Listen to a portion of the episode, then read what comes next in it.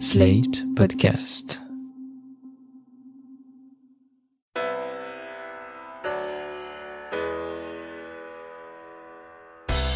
Bonjour et bienvenue dans Le Monde Devant Soi, le podcast de Slate.fr consacré aux actualités françaises et internationales. Je suis Christophe Caron et je suis confiné comme mes deux camarades du Monde Devant Soi, Jean-Marie Colombani, directeur de la publication de Slate, et Alain Frachon, éditorialiste au Monde, spécialiste des questions internationales. Bonjour messieurs. Bonjour Christophe. Bonjour Christophe. Au sommaire de cet épisode du Monde devant soi, l'épidémie de Covid-19. Cette semaine, nous allons remonter aux origines de la maladie avec le professeur Didier Sicard, médecin, spécialiste des maladies infectieuses et ancien président du comité consultatif national d'éthique. Bonjour professeur Sicard. Bonjour. Professeur, le monde entier se focalise sur les traitements et les vaccins permettant de prendre le contrôle sur le coronavirus. C'est évidemment essentiel, mais dites-vous, il faut s'intéresser à l'origine du virus et plus précisément à l'origine animale. Alors, on ne sait pas exactement d'où vient ce virus, même si une étude publiée dans Nature penche pour une recombinaison entre un coronavirus propre à la chauve-souris et un autre originaire du pangolin. Ce qui est sûr, en revanche, c'est que l'épidémie démarre à Wuhan, dans un marché ouvert où sont mordus des animaux sauvages. Ce n'est pas la première fois qu'une épidémie est provoquée par la transmission d'un virus de l'animal sauvage à l'homme, et pourtant ces marchés existent toujours. Pourquoi a-t-on de mal à tirer leçon de ce qui nous arrive? C'est très étrange, c'est que c'est exactement la même circonstance qu'en 2003 avec le SRAS euh, numéro 1, maintenant c'est le SRAS numéro 2, et on avait attribué au marché la responsabilité des civettes, elles-mêmes contaminées par les chauves-souris, qu'on avait un petit peu oublié parce que l'épidémie était beaucoup moins contagieuse que le SRAS numéro 2. Et donc on se retrouve devant une, une situation où un, marché ouvert euh, avant la fête du rat, énormément de gens, c'est une ville centrale dans la Chine, un marché central, avec une consommation culturelle majeure d'animaux euh, vivants, animaux sauvages, chauves-souris, serpents, pangolins. Euh, et comme euh, il y a des, ça coûte très cher et que les Chinois ont un niveau de vie qui augmente et qu'en même temps euh, ils ont reçu de la part du Vietnam et du Laos pas mal d'animaux, ils se précipitent. Comme ils n'ont pas le droit de les vendre comme ça, ils, ils les mettent un peu sous l'étal et les animaux vivants sont confinés au sens rassemblés dans des, dans des paniers, et leurs urines, leurs excréments. Donc les conditions de contamination euh, entre les humains et les animaux sont absolument exemplaires, comme dans un laboratoire. Alors, le mécanisme lui-même, je, ne suis pas un devin, mais vraisemblablement l'atmosphère euh, virale majeure qui entourait ces animaux euh, confinés fait que les toucher avant de les tuer, les enfants qui touchent les écailles de, de pangolin. Bref, euh, l'atmosphère virale euh, peut continuer à, à, se diffuser. En fait, c'est ça, c'est-à-dire que c'est le contact direct avec l'animal en le touchant qui peut faire passer un virus de l'animal à l'humain Pas uniquement le toucher, parce que vous pouvez imaginer que ces animaux, ils respirent et ils crachent, ils envoient du, du virus comme ça dans l'air. Et, et s'ils sont rassemblés et que ils vont contaminer les pangolins, ils vont contaminer les civettes, ils vont contaminer les, les animaux sauvages qui sont là. Donc, au fond, l'atmosphère...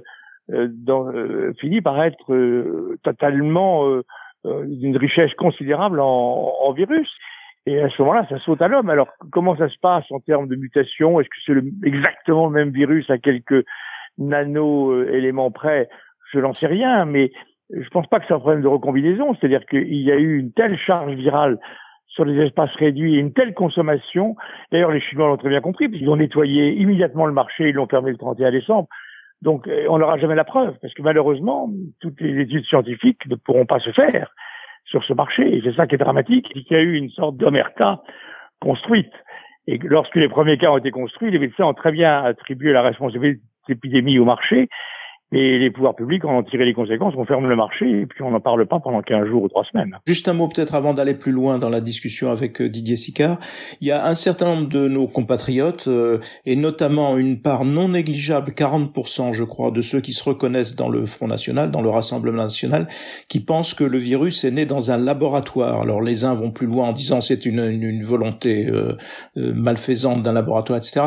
Or, est-ce qu'on a... Or, manifestement, on sait, on sait que tout ça vient vient quand même de la chauve-souris, ça vient d'un animal, ce, virus-là. Oui, comme toujours, c'est le problème du complotisme.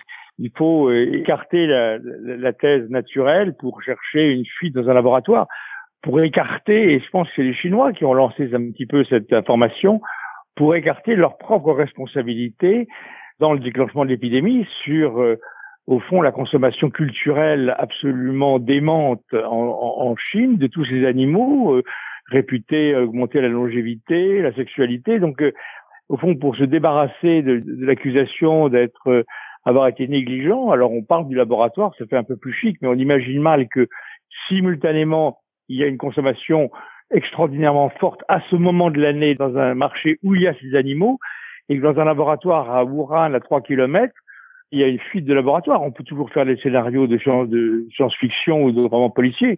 Je crois que ça n'a pas beaucoup de sens vous expliquez que l'homme ne prend pas assez de précautions dans son rapport à la nature. Vous donnez l'exemple des Chinois qui avancent sans précaution dans la forêt primaire laotienne. Ça veut dire que ce genre de crise sanitaire peut se reproduire, professeur? Dans ces forêts, il y, a, eu quand même, à mon avis, une situation très particulière. C'est que la, Chine a construit une ligne à grande vitesse à travers une forêt primaire depuis deux ans et avec l'Institut Pasteur du Laos, on était très inquiet de l'absence totale de précautions sanitaires prise par les, les, ouvriers chinois qui construisaient cette ligne, plusieurs dizaines, voire centaines de milliers de Chinois, et qui donc été en contact avec des paysans laotiens qui euh, eux-mêmes, dans les grottes, euh, consomment des, des chauves-souris vivantes.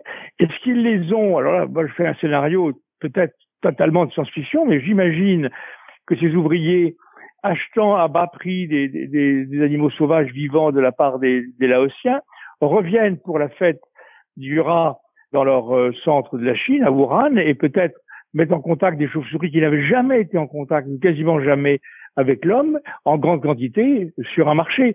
Au fond, la route de la soie, euh, nous, on avait été très inquiets à l'Institut Pasteur du Laos sur le fait que euh, des travaux ferroviaires de grande ampleur soient faits sans aucune précaution, ni sur le paludisme, ni sur les virus, dans une forêt qui n'a jamais été en contact avec l'homme. Il y a encore des tigres, il y a encore des ours, et là, il y a quelque chose qui est d'une irresponsabilité en matière sanitaire très impressionnante. Donc pour protéger les hommes, il faut étudier les animaux. Est-ce que vous pouvez nous expliquer pourquoi?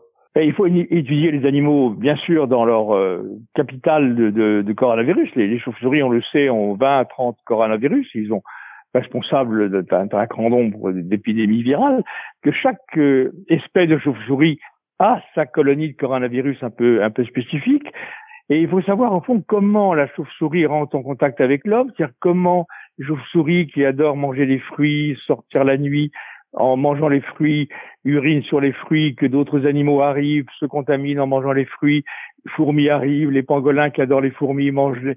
Il faut que la chaîne de transmission soit analysée et il faut surtout que on s'intéresse au fond à l'écologie agricole forestière dans la relation avec les chauves-souris il y a une, une, professeure de vétérinaire remarquable, Madame Bruguet-Pécou, euh, qui est à Maison Alfort, qui a beaucoup travaillé sur les chauves-souris et qui est exactement ce dont on a besoin comme travaux. Ce sont des travaux qui sont relativement peu connus euh, des milieux médicaux, des milieux scientifiques, des milieux écologiques. Au fond, le problème, c'est pas simplement travailler sur l'animal dans son caractère viral, mais dans la chaîne de transmission, dans les habitudes alimentaires, dans les habitudes traditionnels, dans les superstitions, arriver à, au fond, à, travailler sur une chaîne épidémiologique et pas simplement sur euh, cette pauvre chauve-souris. Vous évoquiez l'Institut Pasteur du Laos, euh, Didier Sicard, euh, pour lequel vous êtes très impliqué. Est-ce que les instituts Pasteur, justement, servent à ça ou est-ce qu'ils sont insuffisamment armés pour, justement, lancer ce genre d'études? Ils servent à ça, bien sûr. Ils sont sur le terrain. Ils font des études épidémiologiques locales, mais ils ont des moyens très limité, euh, que ce soit l'Institut Pasteur de Vientiane au Laos, de Hanoï. Euh, alors à Shanghai, ils sont plus équipés, mais peut-être plus loin du terrain. Il y a un Institut Pasteur aussi à, à Cambodge, mais celui du Laos était particulièrement attentif à ces questions parce qu'on a un directeur, euh, Paul Bray, qui est un véritable pastorien au sens traditionnel du terme, c'est-à-dire qu'il il traque des chaînes épidémiologiques, mais avec des moyens extrêmement, extrêmement limités. Et on considère toujours que c'est un peu une médecine exotique, alors que c'est une médecine fondamentale. Alors le professeur l'a dit, il va falloir enquêter sur les origines animales, ce qui va être très difficile. Et évidemment, il va falloir interdire et fermer ces marchés euh, qui vendent des animaux sauvages. La Chine s'est engagée à le faire. Est-ce que on peut vraiment faire confiance en la matière au gouvernement chinois, Alain? Bah, écoutez, il y a une première indication, c'est celle qu'a donnée le professeur Sicard. Le premier réflexe du gouvernement chinois, alors je ne sais pas si ce sont les autorités locales ou centrales, ça a été de faire disparaître le marché, de le fermer et de faire qu'il ne puisse pas y avoir d'enquête internationale sur ce qui était vraisemblablement le point de départ euh, de la pandémie. Alors votre question, elle est plus large, si vous voulez. C'est une question de confiance face à ce type de, au type de gouvernement qu'est le gouvernement chinois. Je dirais oui, il y a plein de domaines dans lesquels euh, on est en confiance, on travaille en confiance euh, dans la science, dans la technologie. Il y a plein de, il y a beaucoup de choses que nous faisons en commun. Mais là, la pandémie est arrivée à un moment d'intense bataille idéologique entre la Chine de Xi Jinping et le monde occidental notamment. On est, c'est la marque, si vous voulez, la pandémie révèle la marque du régime de Xi Jinping. Xi Jinping est dans une guerre de propagande mondiale. Il entend faire la publicité pour le mode de gouvernement autoritaire. Il entend en manifester sa supériorité sur le mode de gouvernement occidentale. On ne fait plus attention ici en France, à Paris.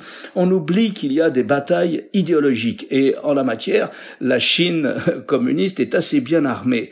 Et donc, ce qui s'est passé, c'est que les Chinois, quelle que soit la responsabilité qui paraît assez importante, sinon énorme, dans le déclenchement de la crise, les Chinois ont profité de la puissance de leur industrie, de la vitesse de réaction de leur industrie pour dire deux choses. Un, nous avons maîtrisé le virus chez nous, ça reste à voir. Et deux, euh, nous sommes capables de vous donner les instruments euh, médicaux nécessaires pour le résoudre à votre tour. Et trois, eh bien, tirez-en la leçon. Le modèle chinois, c'est le modèle de l'avenir pour le 21e siècle. Oui, mais c'est quand même oublier leur propre responsabilité. Parce que, au fond, la, culture chinoise de superstition, de consommation d'animaux vivants qui est unique au monde, aucun autre pays n'a ces habitudes culturelles, est complètement évacuée par le gouvernement chinois qui, euh, au fond, ne veut pas.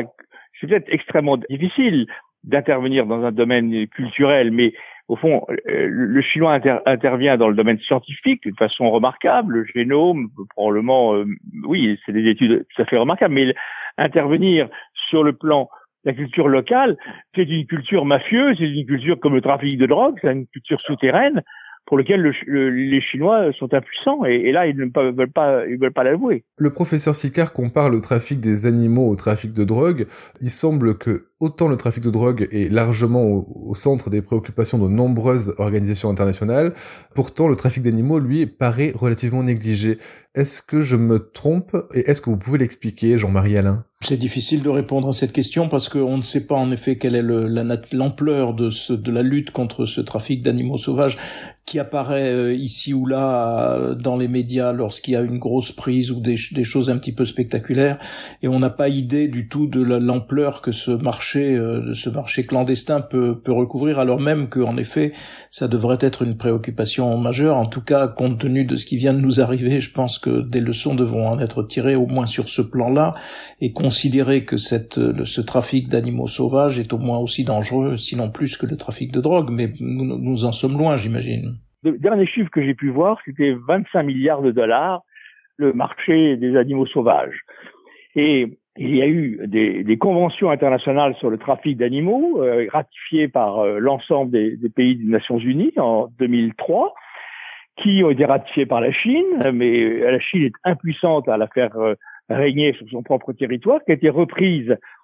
C'était donc après l'épidémie du SRAS, ça a été repris en, en 2017, ça a été repris le 28 février 2020 par la Chine en disant on interdit, on interdit.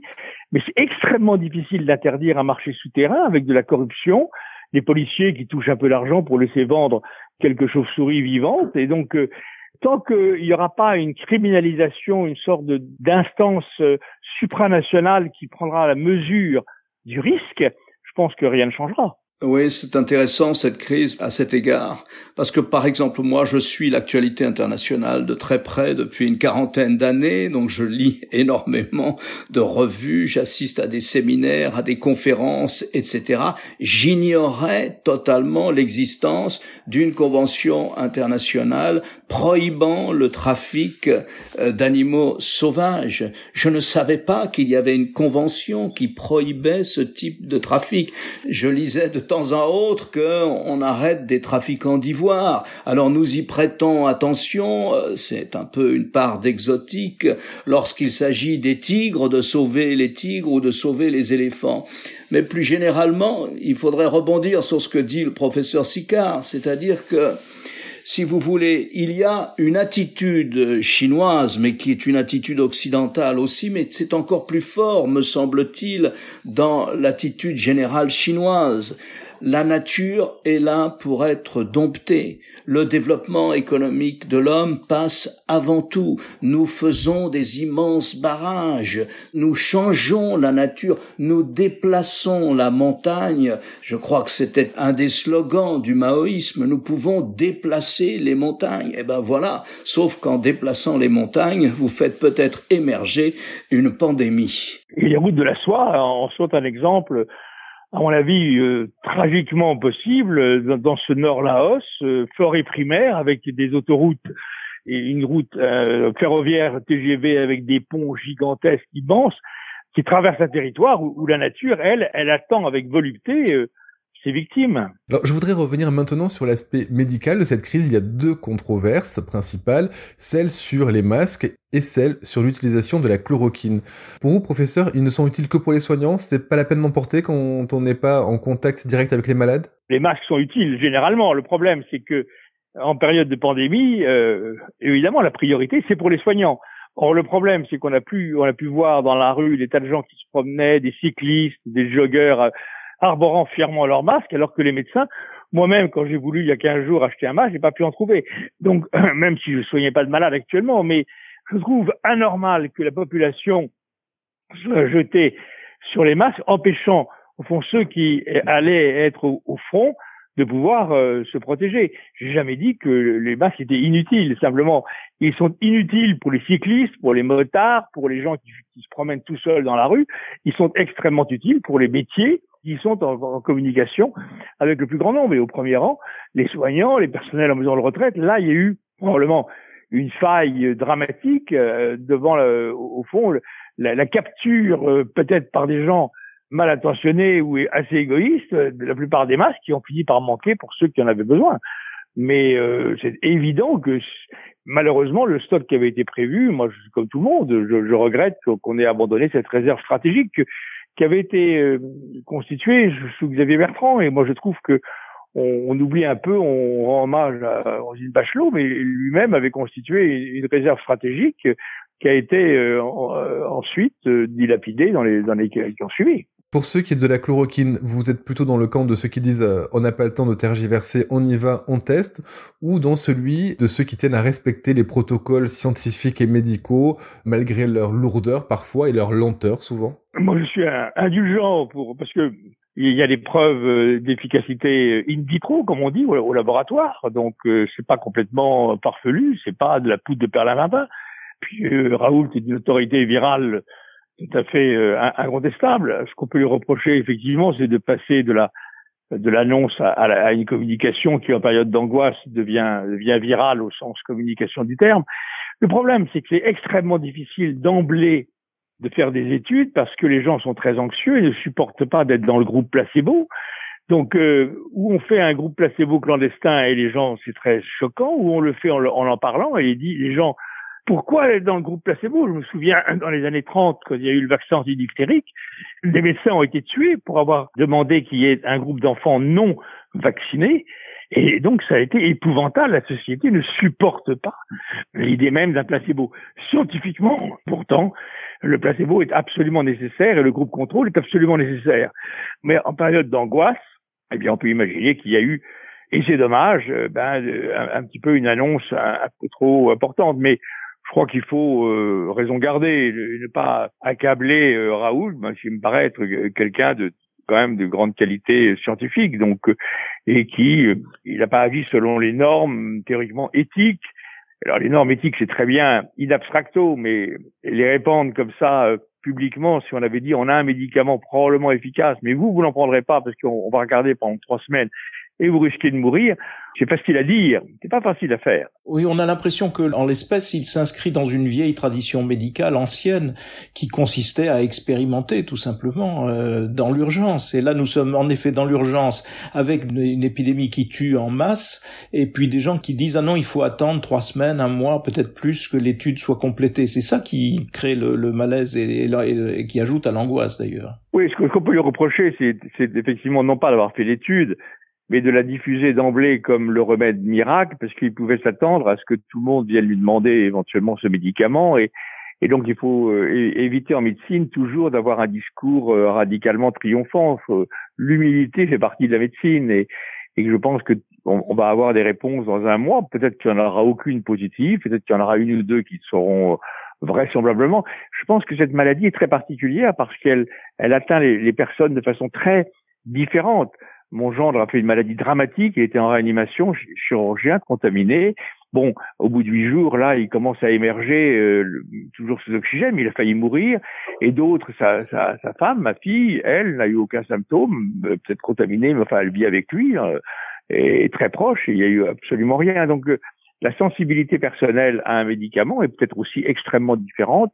Il est possible que la chloroquine agisse à partir du huitième jour, qu'elle agisse avant le huitième jour, tout ça, sont des travaux à faire. On pouvait, le problème, c'est de ne pas sortir de son chapeau un médicament en disant j'ai trouvé, parce qu'à ce moment-là, on, risque de se confronter à, à, un retour de flamme particulièrement désagréable. Le dernier thème que je souhaiterais aborder avec vous, c'est celui de l'hôpital public que vous connaissez bien, professeur. Cette crise jette une lumière crue sur un domaine où les choix administratifs ont pris le pas sur le médical. Ce que je comprends, c'est qu'on a plus écouté les gestionnaires que les médecins ces 30 dernières années. Est-ce qu'aujourd'hui, on paie le prix de ça? Payer le prix, pas exactement ça. C'est-à-dire que la situation a, a, mis en évidence euh, cette carence parce que, au fond, on est passé depuis 15 ans euh, d'une situation où l'hôpital public en France était absolument euh, exceptionnel dans le monde, reconnu par toutes les instances internationales comme un modèle absolu. Un hôpital, euh, c'était peut-être, ça a commencé sous l'ère Sarkozy, il fallait que ce soit un hôpital entreprise, un hôpital qui rapporte.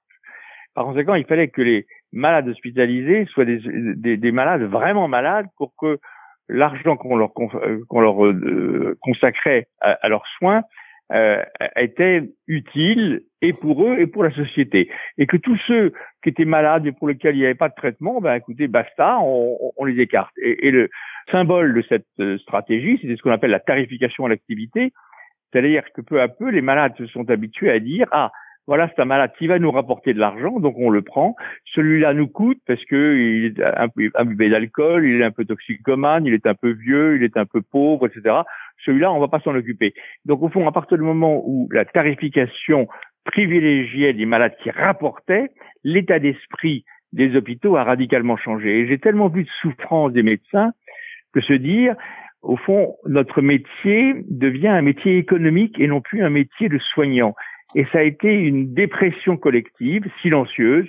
Moi, je peux reprocher aux médecins et peut-être aussi à moi-même, au fond, de, ne pas avoir eu de révolte plus précoce, de s'être laissé tondre, d'avoir oublié quelle était la finalité de la médecine, c'était au fond de, soigner non pas ceux qui ceux qui rapportent de l'argent, mais de soigner ceux qui en ont besoin.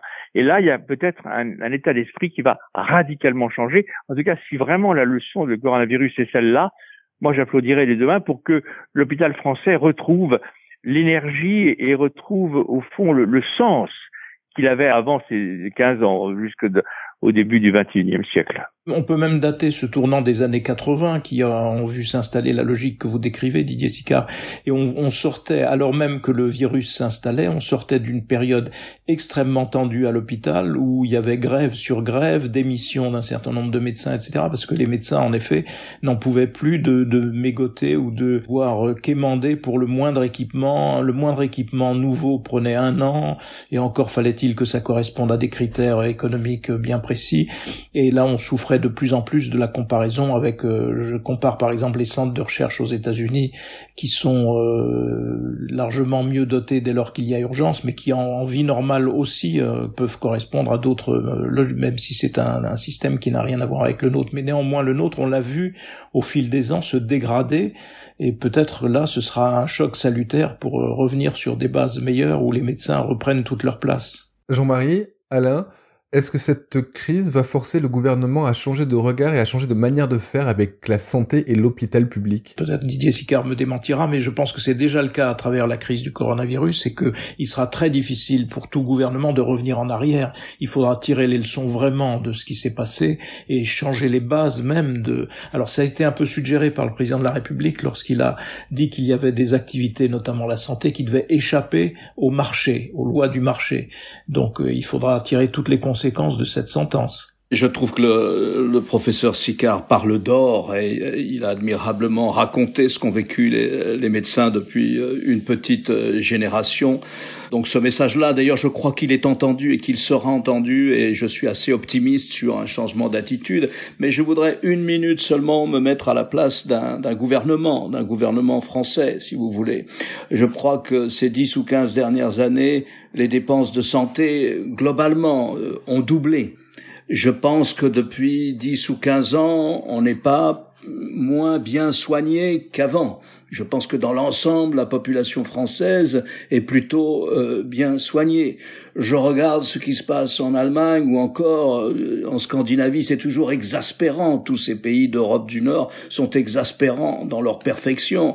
Mais euh, j'entends qu'en Allemagne, le pourcentage d'argent public consacré à la santé euh, si, on, le rapporte à la richesse nationale, est moins élevé que celui que nous, nous y consacrons. Et donc, voilà, je pense que c'est pas simplement une réforme d'attitude, ce doit être aussi une réforme de structure, j'imagine. Je ne sais pas lesquelles. J'écoute le professeur Sicard, je ne sais pas lesquelles. Le, problème, c'est que les Allemands euh, dépensent moins d'argent, mais les malades sont aussi bien soignés. Le problème, c'est que si la médecine est, rivée à, à, des, à des indicateurs économiques, au fond, on dépense plus d'argent et c'est le paradoxe, c'est que la tarification à l'activité a fini par être inflationniste de, de, consommation et non pas de sens. Là, il y a un choc culturel, c'est la santé publique en France qui est considérée comme misérable. Les, étudiants qui se consacrent à la santé publique ont dit oh, vraiment vous faites un rôle de métier, ça n'a aucun intérêt. Aux États-Unis, en Angleterre, la santé publique, elle est au pinacle. À Harvard, c'est les meilleurs. En France, c'est les moins bons. Et donc, la santé publique a besoin de penser parce que c'est la santé publique, c'est elle qui euh, euh, assure la cohérence du système. C'est pas simplement d'augmenter le, les, les, capacités chirurgicales ou médicales la santé publique, c'est la prévention, mais la prévention, c'est extrêmement difficile. Il faut beaucoup d'intelligence, il faut beaucoup d'argent pour des résultats qui seront à 10, à 10 ans ou à 20 ans. Et là, il y a un déficit français qui est quand même très particulier et qui est un déficit culturel. Là, c'est pas un déficit économique, c'est un déficit culturel. Merci, professeur Sicard, pour euh, cet éclairage. Merci, Jean-Marie. Merci, Alain. À la semaine prochaine dans Le Monde devant soi. Merci, Christophe. Merci, Christophe, et merci au professeur Sicard. Vous venez d'écouter Le Monde devant soi, un podcast slate.fr à retrouver tous les samedis matins sur slate.fr ou sur votre application de podcast préférée. Si vous avez aimé, n'hésitez pas à vous y abonner et à nous mettre 5 étoiles.